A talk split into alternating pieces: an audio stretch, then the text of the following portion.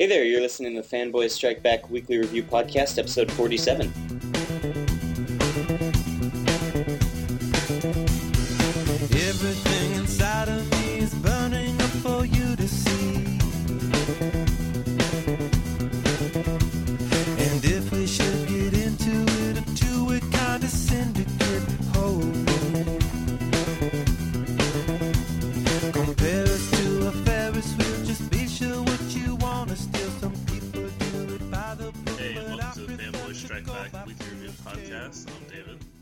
I'm Eric. and we are the Fanboys of Strike Back. Uh, we love comics. Every week we go to the store. We spend way, way too much money probably on these books that we love. Um, one of us will pick what we thought was the best book of that week. We'll write a review of that on our site, fanboystrikeback.com. And then we come here to the podcast. We talk about those select books. Uh, we're going to talk about everything. So there are going to be spoilers. You don't want to be spoiled. You might want to pause and come back later. Um, and Eric, it was your turn this week. So, what was the best thing that you read? Uh, well, the thing that I ended up having the most fun reading, I guess, was New Avengers 44. Mhm. And I was, I guess it wasn't the best thing because, I mean, I was ultimately disappointed, but I ended up kind of laughing out loud at, at certain bits of it. And I don't think it was intentionally funny, but I, I had a good time with it. Um. but I, you know, the cover, you have the Illuminati together, and I thought, oh, you know, yes, we're going to get another Illuminati story. I thought this is going to be fantastic. Well, the Illuminati really aren't in this book at all. It turns out what we're seeing is uh, the Skrulls are cloning the the Earthlings, and they clone the Illuminati, and basically the Illuminati clones figure out what they are, and basically the the Skrulls put them down. And what we see throughout the book is the Skrulls' inability to figure out how to uh, gain access to, to or or infiltrate Earth without being detected. And what they do is they clone Reed Richards until Reed figures out a way for them to do it, and that's and that's where they got the new cloaking device from. Right. Now, I thought that was interesting, and what what this did was like I was really I, I'm not a big Reed Richards fan. Like for some reason, he just scrubs me the wrong way. But in this book, I was like, that's that's pretty impressive. Like I really enjoyed the scene where it was set up between him and Franklin in and uh, he was talking about how when he finally devised the plan, Uh-huh. and I was like, even though it was fake, it was really touching. I really enjoyed that. But I think what I love most of all is like the Skrulls kind of come off a little stupid, look like a little bumbling in this book, Yeah. And true. and I, I don't know like if, if I can really consider them like a, that much of a threat after this, but like their solution to like every experiment that they have running in this book is just like sloppily massacring all the clones in the room. Like there's there's no switch. They don't like just you know put them down gently or anything like that. It's always like okay, we're done here, and then like someone gets the su- super Skrull like thing fist and just starts smashing like the, the bloods everywhere. And it happens like what two or three times in this book, and they're like, we're done here.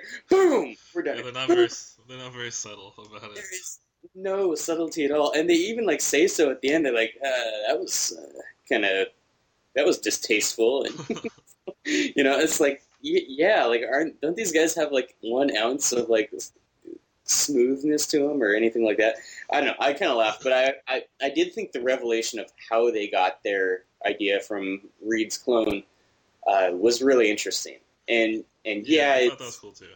it's kind of it's kind of um, uh, I don't know. It's very science fictiony. You can't you can't think too heavily about it because it's like they could have done this years ago or anything like that. But I, I, thought for the story purpose, that's that's a really interesting thing that they didn't come up with that. It was actually Reed Richards' mind that that let them have that. So I was like, eh, you know, that that put an interesting spin on everything.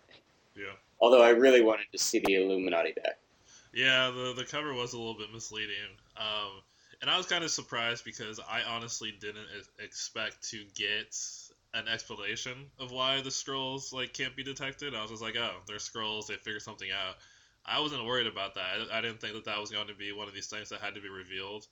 But like, yeah, the the tones of this book were kind of off sometimes. Like, uh, Bendis has like sometimes Bendis writes the Skrulls as like these religious zealots, you know, and they have these ceremonies and they're very traditional. And then on the other side, they're they're savages, you know. So Yeah. kind of there needs there. I personally like the religious zealots, like the Skrulls, as an actual society better. Um, so it's hard to take take them serious when they do stuff like they did in this book. But I agree. The idea, um, the idea that they had to keep, they basically kept on cloning Reed Richards and finding a way to break him down. I mean, they tried to, they basically they killed his family in front of him, and he didn't break. And it took them, you know, to, to use his own son Franklin against him in this way. That you know, as as readers, we're outside the story looking in. Where you're like, that's really like really messed up. But Yeah, uh, it works. Was it's true. Yeah. So yeah, I thought it was pretty good. I mean, it was there are some highs and some lows, but the overall idea I thought was really cool. The book I want to talk about real quick. It was not the best book I read, but it was really good. Was uh, Trinity number thirteen this week? Really. Um, well, I, I here's the thing: is that again, I'm still buying this for Bagley, and I there still isn't a overall story. The overall story is that there's something going on with Batman, Superman, and Wonder Woman, and still hasn't been revealed yet. But they've been fighting the crime syndicate, you know, like I told you about a couple weeks back. Yeah. And I'm just I'm just kind of having fun with this because I've never really been exposed to the crime syndicate, and this is just p- basically pure fighting. Um, what is very interesting and which I've never seen before, which is really cool, is that the the, the big three are somehow getting their they're getting their minds and emotions are kind of melding together. So what we see in this issue is that Superman is on um, the crime syndicate Earth, and he's really upset with, you know, how they run things, and he basically says, "I'm going to just to take the fight to them." And what you see is that it's Clark has lost most of his personality, and his personality is more replaced with Diana's and Bruce's. So he has Diana's fighting spirit, and he basically is a dick like like Bruce is, and he's he's thinking this the whole time. Like you see his internal monologue, and he's like, you know, he's he's fighting the crime syndicate, and he's like, you know, part of me wants to end this quick and fast like Diana would, and the other part wants me to make this last, and want I want you know I want to make them hurt like Bruce would, and he, he just starts doing like a combination of the two, and this is the most badass Superman I've seen in quite a while. Like he takes out the the Ultraman and the Superwoman, whatever, you know, Mhm. in a snap, and he does it in these inventive ways that Superman wouldn't normally do. You know, he he um, flies up to Ultraman and he basically starts using all these pressure points on him at super speed, which is something that Bruce would do. And it was just very, very inventive. And I mean, it, this is no, by means no, like it's not a great book, but I really like this idea. I really like this issue. I thought it was just fun. Like it, this was just a fun comic book. Okay. Huh. Well, that's interesting. Um, another one that I really enjoyed this week was uh, Catwoman number 82. This is the last issue of the series uh, by Will Pfeiffer. And the last issue had left off with kind of Selina at a crossroads. And if you've been paying attention to DC's ads, they've been kind of showing that she might return back to being a villain again. And I'm not a big fan of that. I like her as kind of the anti hero, like walking in, in the gray, living in the gray. And I think she works well. You know, she's a character who's matured to that spot. So uh, the last issue left off with a cliffhanger of Batman confronting her because she just robbed a society ball and stuff like that. And he's saying like, you know, you're not being Robin Hood. You're not. There, there's no good in, in this. What you're doing, like you're just straight up robbing people. And she's like, yeah, I know. And she kind of uh, starts off on a little chase with him, saying, you know, everything that w- we've built up over the last several years between us, everything that's happened.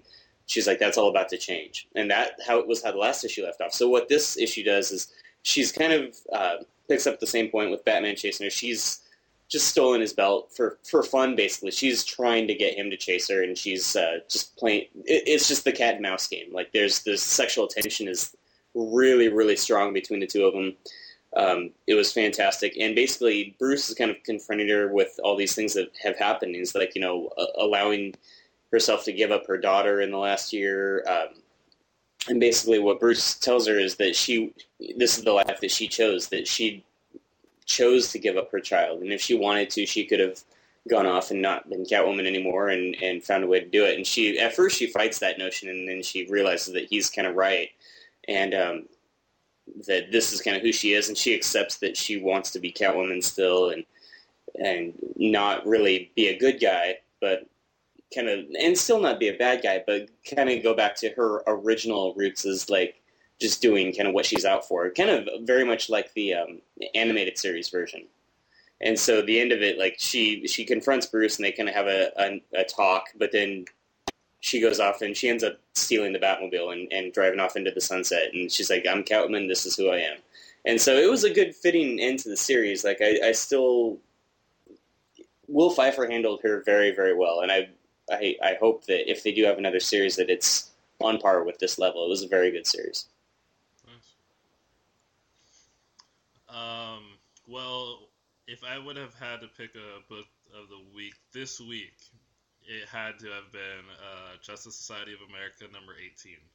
It was good. Oh damn, this was good. This is, you know, we've been talking about this book, you know, every time it comes out about how good it is. Um, but stuff like something huge actually happened in this issue. Um, we finally is it it's Magog. I, I guess, yeah. Uh, we finally found out who Magog is, um, and it is the the descendant of who is it? Thomas Jefferson? No, um, Uh, Franklin Roosevelt. Franklin Roosevelt, the little army guy. And I did not see this coming in at all, and I feel like maybe I should have.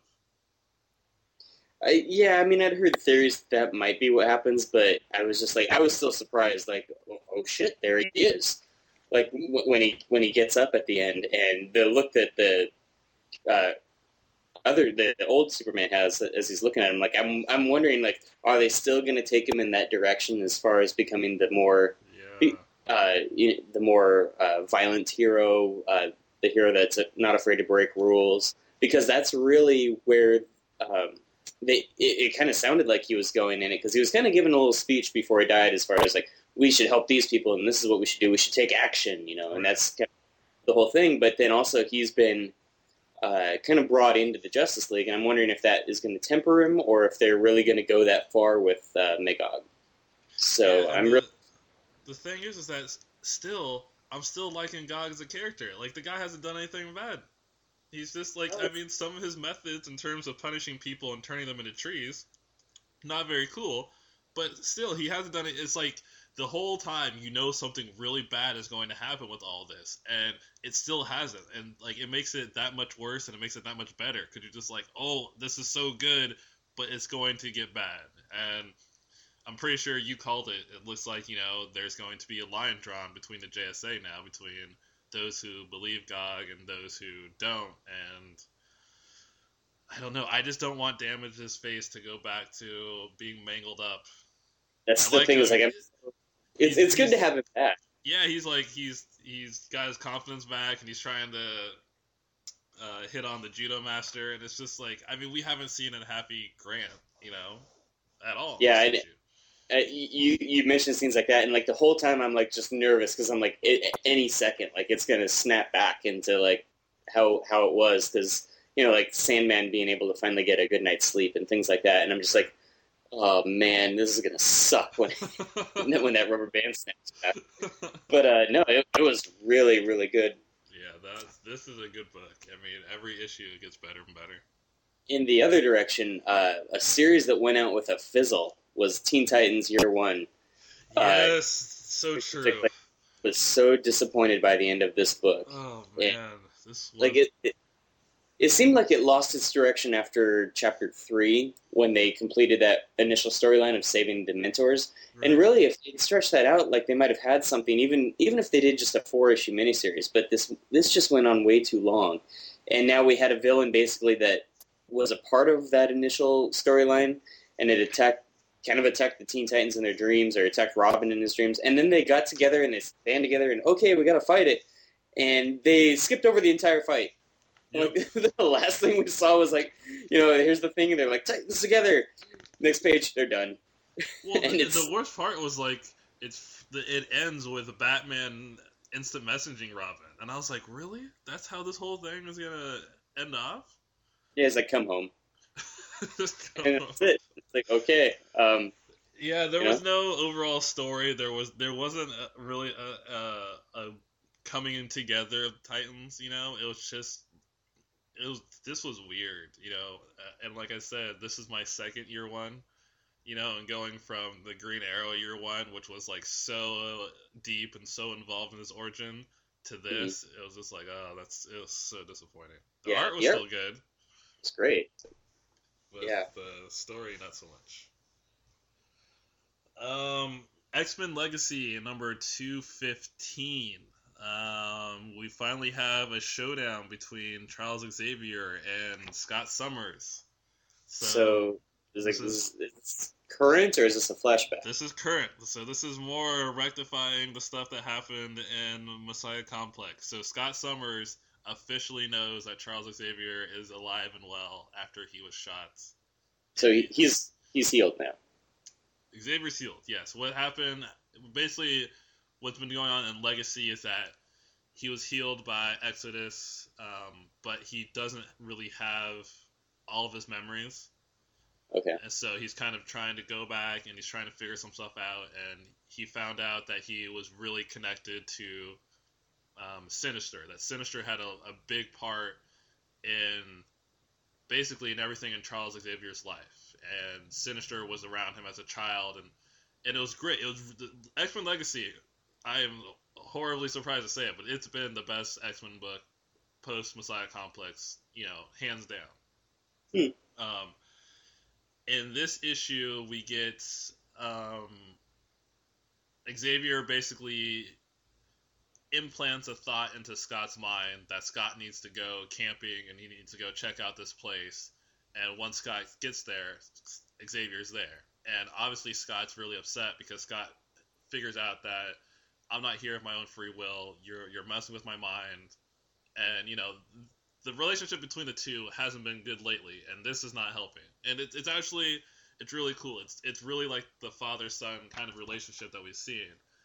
But some very cool tidbits that we get is that with everything that Xavier has learned about Sinister lately and his own past, he's really starting to like wonder what's going on with Sinister and Scott because Sinister has always had this obsession with the Summers family and Scott in particular.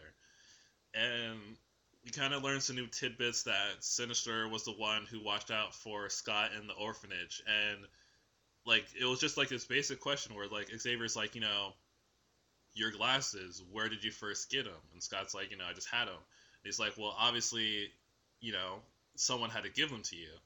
And Scott thinks about it, and it was Sinister who first gave Scott his glasses. Hmm. And then, you know, Sinister's actual name is Nathan. And Scott kind of thinks about it, and he, or Xavier thinks about it, and, you know, Xavier's like, did you realize that, you know, you named your son Nathan? Do you think that's just some kind of coincidence, or you know, just look at the pieces of the puzzle. And I was like, oh my, oh my gosh, he did. Cable's name is Nathan. What's going on? And it that, that I mean this this was uh this was a very subtle issue, but it was just good. This was almost like um, it was almost like a Bendis dialogue issue of Ultimate Spider-Man where nothing happened but everything happens. You know. Huh. Um, It sounds so- sounds really good. yeah, and it, it basically leaves off with um, Scott calling in some reinforcements and, and Emma showing up, and Emma kind of going into Xavier's mind, and it's going to be kind of Scott and Emma versus Xavier now. But this has been a really, really good book. I did not like Mike Carey for the first like year he was on X Men, but for the past year he's just been doing amazing work. Huh. That sounds pretty interesting. I have to go pick that up. Uh, the surprise for me of the week was Teen Titans number 62. Uh, this has been a book that I've been steadily kind of disappointed with the direction that it took. Right. And this issue dealt with uh, the characters of Marvin and Wendy. Uh, Oh, your favorite, the Wonder Twins. well, they, they, they weren't the Wonder Twins. They were the characters that were introduced in the in the Super Friends cartoon prior to the Wonder Twins with Wonder Dog. And then after they got rid of these two, they introduced the Wonder Twins. So these were the original teen sidekicks that didn't have any superpowers at all. And they, in the one year later books, they brought these into the Teen Titan. They didn't really seem to have any place. They just kind of hung out in the tower. They did kind of techie stuff. Right. And this issue focuses on them. And um, it was actually really good. Like, there's a lot of character examination. Like, they feel like they don't belong there. They're bored. They feel like they're kind of uh, a waste there. And the whole time, um, they're they're outside walking around, and they find this dog that shows up on the island. They don't you know know how it got there, but they're kind of excited, and they adopt it and bring it in. Well, it's it, they put someone ends up putting a cape on it. And it's a, it's a nod to the old Wonder Dog that was in the series as well, in the old Hanna Barbera series. But um, there's also some really cool moments between like um, Cassie and Tim, and they're talking, and Tim's really like stressing out, like with all they mention all the stuff that's happening in Gotham, and he's kind of losing control of the team because they're they they're losing members left and right. Uh, Miss Martian quits the team in this issue. Um, so there's a lot of great little character moments, but then the surprise at the end was uh, someone had sent this dog to the island, and basically what it is, it's not a dog, it's like a some it's some kind of like it looks like the creature from Ghostbusters, like the devil dog, and it kind of morphs into that at the end. But um, like it it basically like slaughters uh, Marvin and Wendy It kills and them? they are oh yeah like well first of all yeah yeah i mean looking at the issue like we see wendy walk into marvin's room because there's a like a she goes to ask him a question basically the dog's in there and it's it's in the ghostbusters form and like his he he looks dead they don't they don't they don't get much deader than that so uh, basically, she, and she runs. It's almost exactly out of Ghostbusters now that I'm watching it. She runs down the hall, all the lights are off, but like the dog bursts out the door into the hallway and starts chasing her, and she gets in the elevator and tries to go down. And basically, the dog, um, she's it's kind of tragic because uh, she's like calling for someone on the intercom, and all the Titans are downstairs training, and it's like crackling. It's not working correctly, and she gets out, and the dog's still chasing her, and basically, uh, at the end. Um, she's terrified and backing into a corner, and then it just it gets her. Like you, you keep thinking, like, well, someone's something's gonna come and save her. Like in the last minute, some something is gonna come and and and help her. Right. Nope, nope, didn't happen. Like basically, you see basically the jaws going for her, and she's just crying and screaming at the last minute. And then you see Tim like on the intercom, like, is anyone there? Like, he walks away. He's like, I guess not.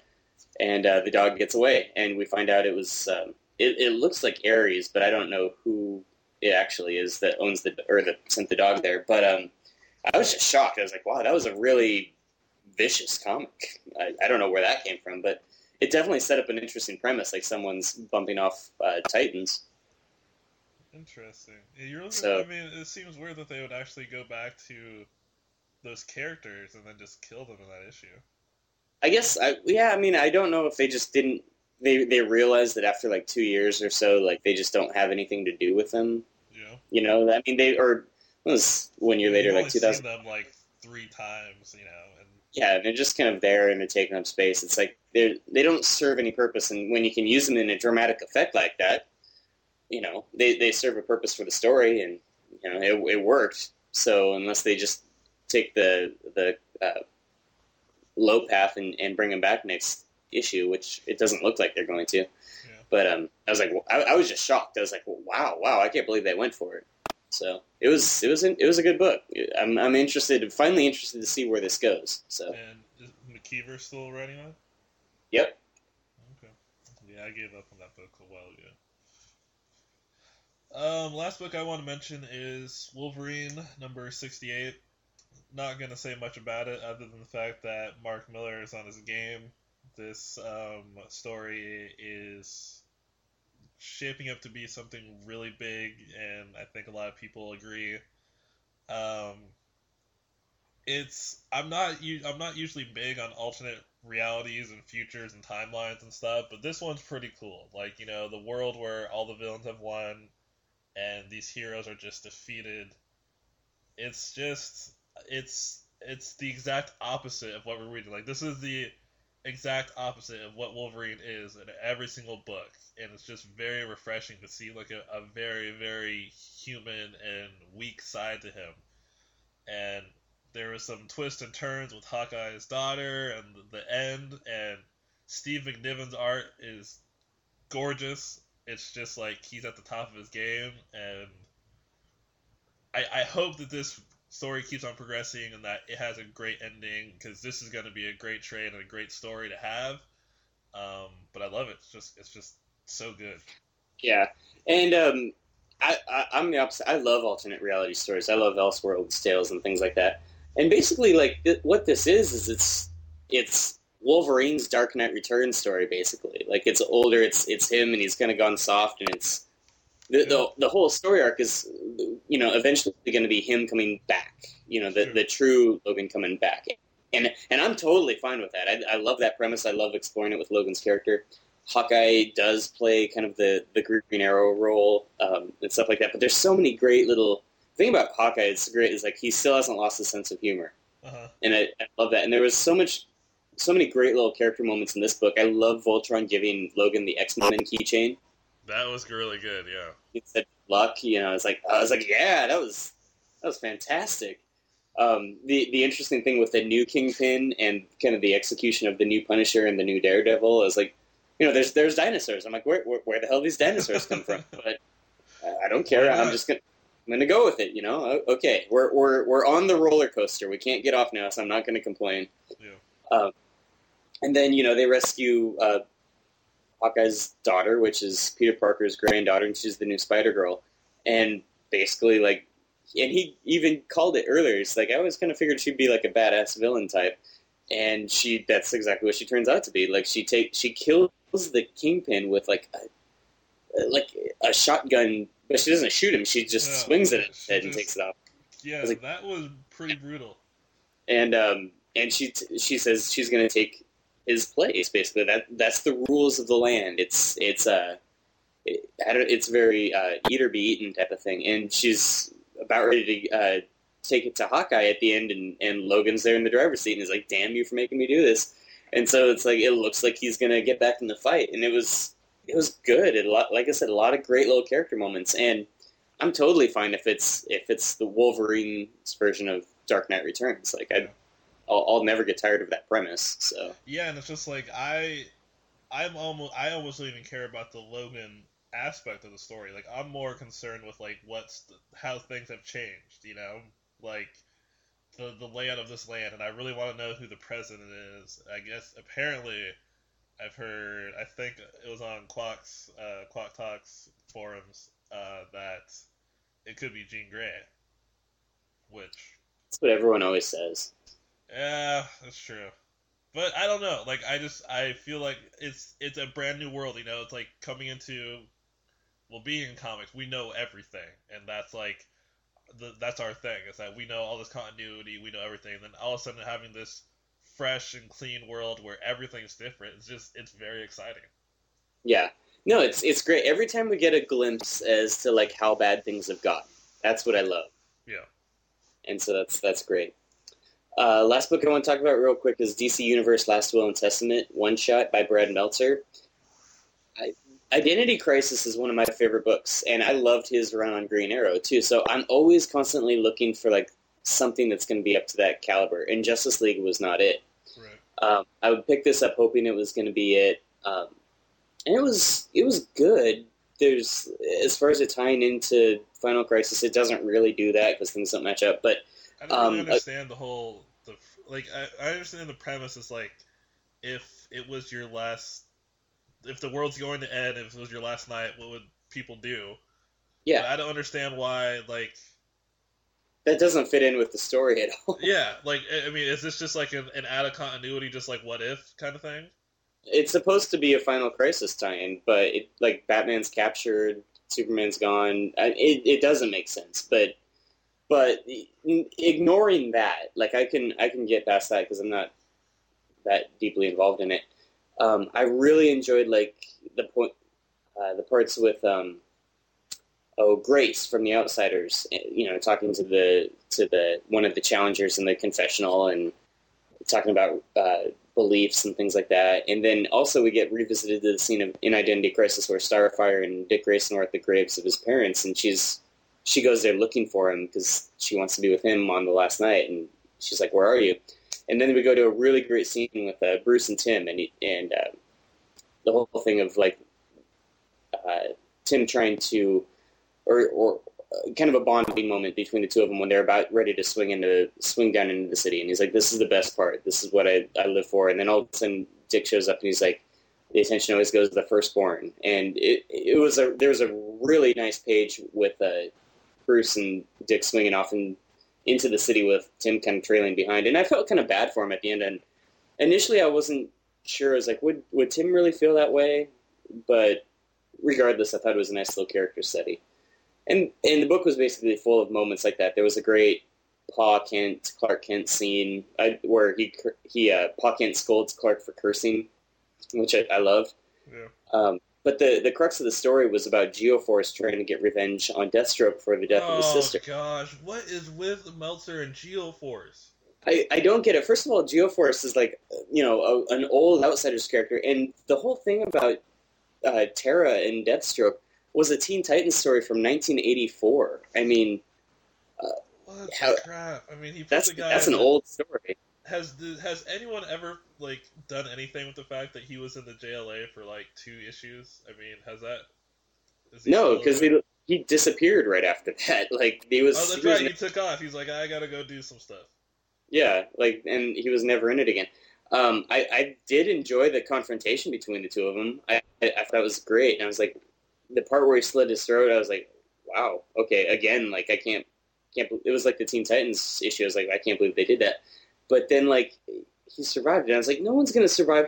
You, you, you see, like how deep he slit his throat. Like he's Wait, not. who, who slit whose throat? Geoforce slit his own throat. Why do you, why did he slit his own throat? Did, did you not read this? No, I didn't get it. Oh, okay, yeah. Um, because basically, what we find out is Deathstroke had been because the whole time Geoforce was getting like he's telling people how he's going to go after Deathstroke, or Ge- Geoforce is telling people he's going to go after Deathstroke, and like he's saying like, should I murder him? Should I kill him for what he's done to me? And it's like, and people are telling me, you know, here's here's don't kill. You know, if you have to do something in the heat of battle, that's one thing, but if you go in premeditated, you know, that's that's not what heroes do. And basically, goes to confront him and and uh, of course Deathstroke takes him out like within a second, and um, put he basically throws his swords at Geoforce's knees and and pins him to a, a garbage dumpster behind him, and it was like. Damn! Like he, he just ended it. Like Geoforce shows up ready to fight, and Deathstroke just ends it, and it was it was a really cool scene. But um, what we find out is Deathstroke starts taunting Geoforce is like the same thing we did to you. You know, we we put your sister through the hoops, and you know how she got crazy, how she got angry all the time. That was us engineering her into a weapon. And what the the thing was, we lost control of her, and she ended up killing herself. And that and um, and she just went crazy. And he's like, "We've been doing the same thing to you. Haven't you noticed how much you've been getting angry lately, and and things like that?" And so basically, what we find out is Deathstroke's been engineering this whole thing, and so to stop Deathstroke, which is Geoforce's main goal, was to defeat Deathstroke. He basically slits his own throat with one of uh, Deathstroke's swords to to put an end to Deathstroke's project. And at that point, he's like, you know, you you don't know how much I've invested. You you can't take this away from me and stuff like that. And and and even after slitting his own throat, he stabs Deathstroke through the through the abdomen with his with his sword. Which I'm like, okay, at that point, after he slit his throat, like if he just keeled over and died, that would have been perfect. Right. But um, it's like he's not going to stab anybody after that. He's not going to be able to talk after that. And the next scene is him in a hospital bed, like he's got a, a wrapper on his throat and stuff like that. If if they ever have him talk again, they shouldn't. But I was just like, they that can't be. It, it, was it was a good book with a weak finish. I thought. So I, I it, it wasn't it wasn't what I was looking for from Meltzer. What it wasn't Identity Crisis. Sadly, it looks like he might have uh, kind of blown his wad on on that one, we're not going to get something like that again. But um, it it was it, it had a lot of what I liked about Identity Crisis, which were the small character moments. But unfortunately, it kind of failed in its final execution. Okay, I'm not. I'm gonna go on a little rant here, and just indulge me, please. Okay. But, like this is the whole thing that I don't like is because I I knew coming from the premise of this story that I knew about, I didn't have any like there was nothing in me that wanted to read this book because I knew that it wouldn't tie into Final Crisis. And why are we having a two month break from Final Crisis? Because it doesn't seem like there it makes any sense. Because it's supposed to be because stories like this are coming out, and it doesn't make like any sense at all because the whole thing is that like Final Crisis is not in any of the regular books. So what's the point of like having a break? Just so the tie-ins can come out? just just so the tie-ins can come out. I think it's supposed to show that because when the book comes back, it'll be a couple months later, and things will have drastically changed. So I think at that point, you're you're kind of going to be looking at like it, it'll feel like it's been a while. So in in me, the meantime, like the Superman series will come out, the Flash Rogue series is coming out. This came out, and you get like little fill-ins, but when you come when we come back in two months, then yeah, the the entire landscape of the DCU has changed because the anti-life equation has been released. But And they- what I thought was these things that- still don't have any like like I read Rogue's Revenge this week. We're not going to talk about it. It was an awesome book. It was great. Had nothing to, nothing to do with Final Crisis at all. No, I know. I'm I'm not saying it's it's successful in in what it's doing, but uh, that seems to be the way DC's idea to market it went. I'm, I'm not saying it makes sense, and and yeah, if you're if you're a stickler for continuity, you're gonna have a lot of problems with all this. This is weird. But but and I guess um, I was listening to the DC Nation podcast, and Morrison basically says that he revealed it in the the podcast. Like what happens is that when Orion and Darkseid were, were fighting, Darkseid got pushed back through time or something, and that's where this is all coming from. That's what Uh, that's okay. what Morrison said. Morrison said it. I, I don't know. Yeah, I don't know if he was joking, but he kept he said it a couple times. It's like that's where like these are all like echoes because he said like Darkseid is so powerful that when something would happen and when he went through time, it started creating all these ripples and like that's what's going on. Okay, well, the story doesn't read like that so far. The story reads like as soon as all the new gods died, they were basically reincarnated in to lesser bodies, which you know they go from gods and they fall from that state into human form, and that's how we've seen them all so far is in human form. I I, I don't think we've seen Darkseid yet, but uh, where- the I thought I was under this, the assumption that uh, Turpin was supposed to be Darkseid. I don't think Turpin's Darkseid. I think Turpin is is somebody, but or or what is it? See, this is where it gets confusing. I, Turpin's Oh, involved. this is where I- it gets confusing. Oh, it got confusing way before this. whatever. Tur- Turpin's involved somehow, of course, but like I don't think he's. I don't know. Uh, He might be a vessel, but I don't think he's one of the new gods because I think they're all original. I, I don't know. It doesn't make sense because you think if they're reincarnated, they'd all be babies right now. But who knows? I, I again, like I'm just I'm I'm waiting to see it all play out. I'll make my decision when it's I- done. I understand. I understand. I'm just, I just get frustrated because I like, I want, and, th- and this is more about like just how Grant Morrison tells stories. Like, I don't like starting at the end and then catching up. You know, like I want Yeah. to have things laid out, and it's just frustrating for me personally. Well, I think rants. we're get we're the the whole story like the readers have been kept in the dark more than anyone else on this story for a very long time and and even to this point it's like things are things are starting to make sense but we still don't have clear cut answers and so at this point it's like yeah okay it's, it's a little frustrating but you kind of have to just kind of power on through so I guess. so if uh, you want to power on through over to our website, you can find us at www.fanboysstrikeback at uh, blogspot.com. Uh, you can also email us at contact at fanboysstrikeback.com. We always love uh, getting emails, questions about the show, comments. We'd love to hear from you. Anything we could be doing better that you'd like to see on the show, um, that'd be fantastic. Uh, on our webpage, that's where we write our written review of the week, and we also just post kind of random news, things that interest us on there. Um, and we also have a link to our forums. So lately, we've been getting a lot of good talk on there uh, about the new RoboCop feature, about a bunch of new stuff going on. So um, always glad to see that activity on the forums. Um, and you can find us on uh, most podcatchers out there. Yep, uh, iTunes, Podcast Alley, any podcatcher really. Um, if you like the show, please leave us a review. Yes, Uh, we would love reviews, good reviews in That would, iTunes. that would really help us out. Uh, spread the word of mouth. Tell your friends.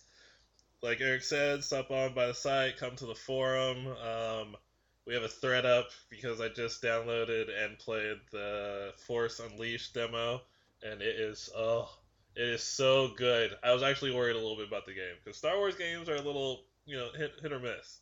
Hit But and miss, yeah. is oh, it was good. I cannot Uh. wait. Comes out in about two weeks. It's I'm ready to go.